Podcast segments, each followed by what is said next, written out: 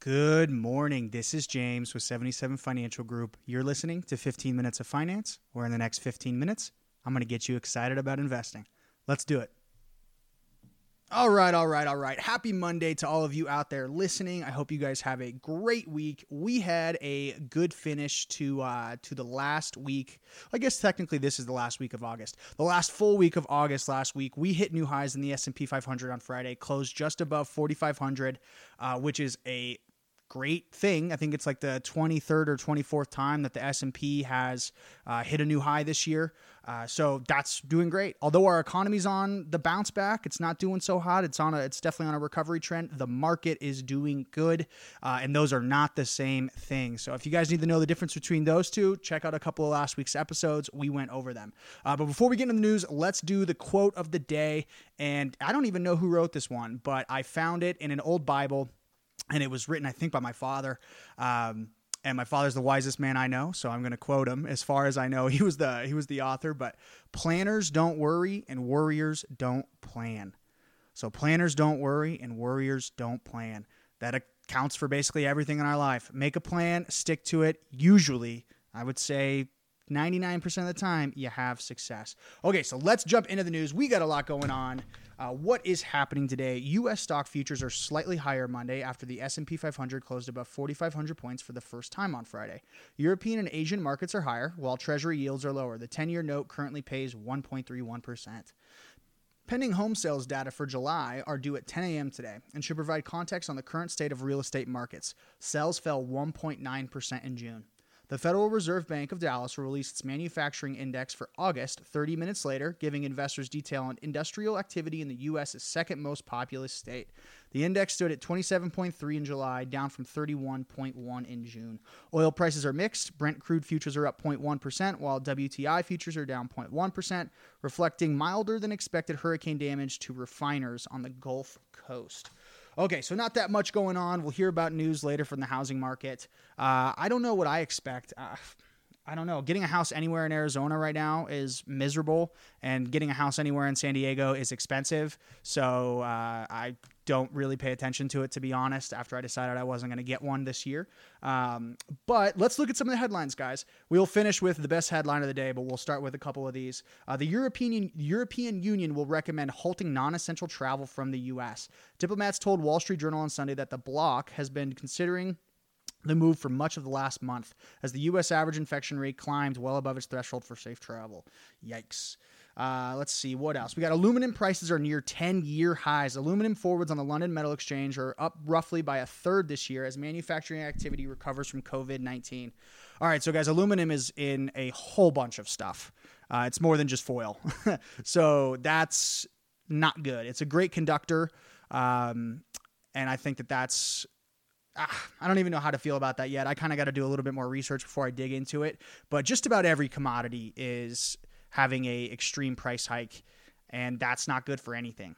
Um, well, I mean, I guess it's good for, for example, oil. That's as that rises in price, the stock price will rise. So people who are using um, oil companies for dividend yields, that's that's good for them. But overall, for the vast majority of us who still have gas vehicles, it's not it's not a good thing. Okay, let's see. This one's interesting. China is restricting minors' online gaming time to three hours per week most of the weeks of the year. Okay, so think about that just really quickly. And I, I know I have mixed feelings about China. I love their companies. I don't like their government. I love their food. I don't like the people in charge. I got a bunch of feelings about China. Uh, but this is, uh, it just makes me thankful to live in the country we lived in. Whoever's in charge, whatever's going on, we live in the best place on earth at the best time in history. And we have the most to be grateful for. Um, so China is restricting minors' online gaming time to three hours per week. That blows my mind. Um, and they, uh, yeah, there's a lot to be said there. Okay, let's move on to the last. Where's the newsletter here? Here it is. Uh, oh, here we go. Yeah. Uh, Warren Buffett's birthday is today, guys. He is 91 years old, the world's most famous investor is 91 years old. Let me just read this really quickly. While he is one of the greatest investors and philanthropists in history, he is also one of the greatest investing educators of all time. So uh, I, I, guess that last sentence. Uh, how do I how do I phrase this? Uh, it's it's accurate. It's accurate, but it's also not um, investing is is simple, guys. It's not easy, and Warren Buffett stuck by that knowledge.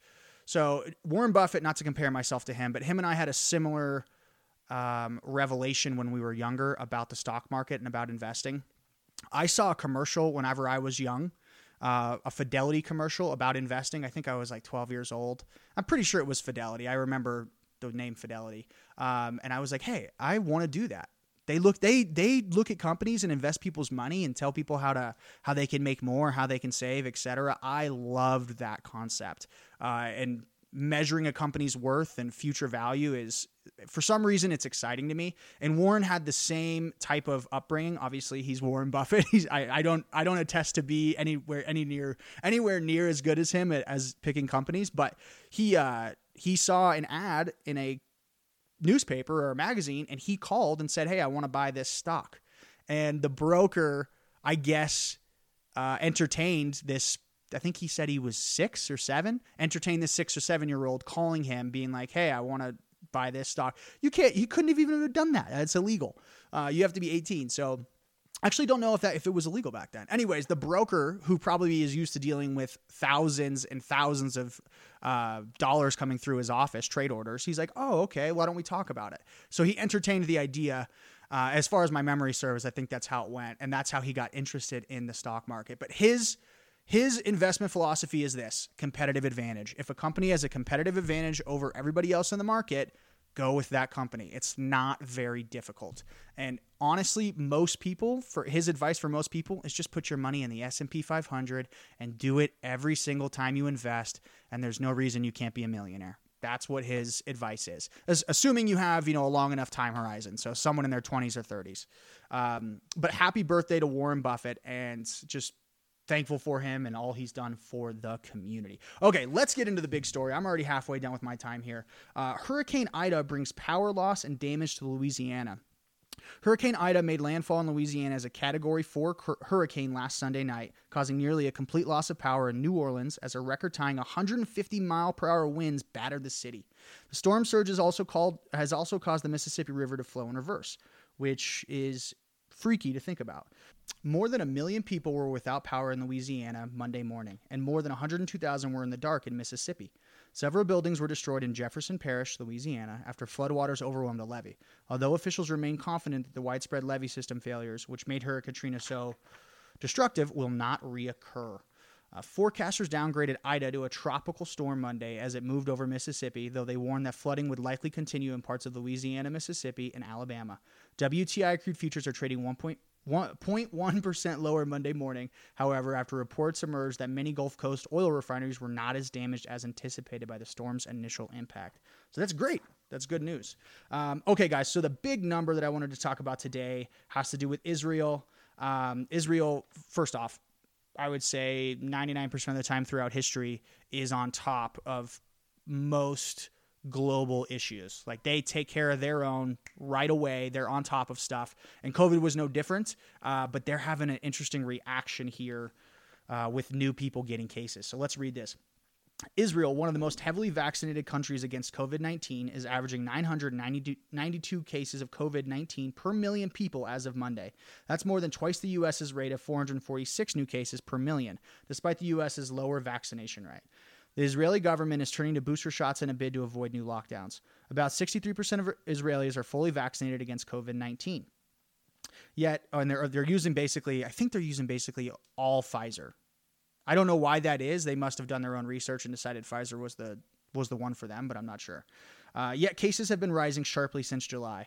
They reached an all time high on August 24th, surpassing their January peak, although hospitalizations and deaths have remained low.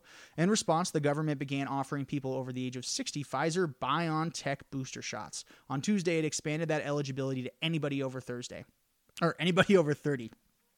Uh, let's see. Israel isn't the only country to push booster shots in response to rising breakthrough COVID 19 cases, and it's unlikely to be the last. The U.S. authorized booster shots from the Pfizer BioNTech and Moderna earlier this month, and Germany will offer them starting in September.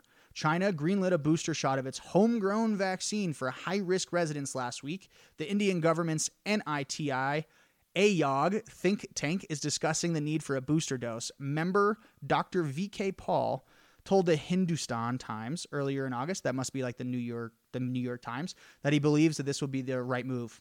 Uh, okay, well that is interesting. Uh, I I don't really know how to feel about COVID as far as investing goes. Back in March, I remember when it originally happened. Um, I called my family and a couple of clients and I said, "Hey, look, you know, I'm not sure how long this is going to last. What it is it what is it you want to do?"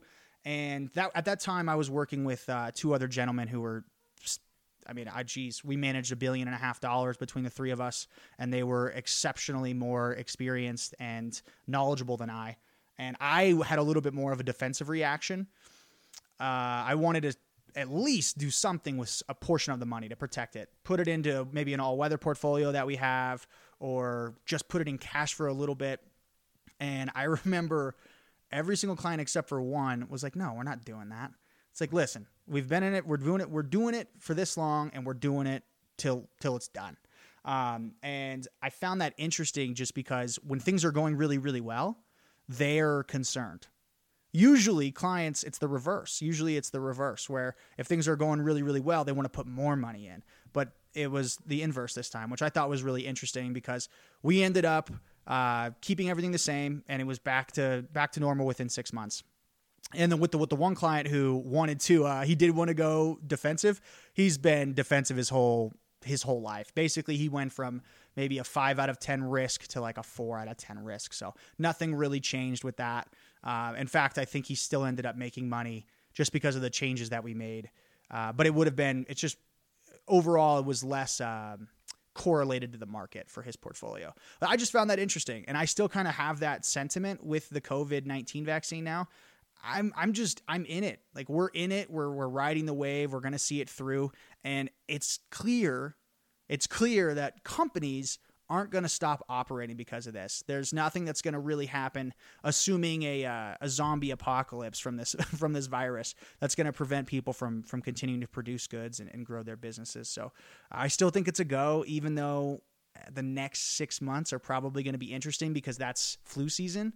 I think when does flu season start? I think it's October till March. I think is whenever it starts.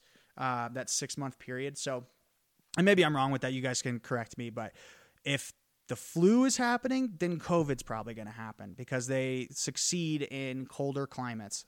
Um, but with with that said, guys, that is it for today. Uh, keep investing. No changes in any of my portfolios today as far as anything goes. Excited for the market going forward. And uh, yeah, as always, guys, invest early, invest often. I'll talk to you guys later.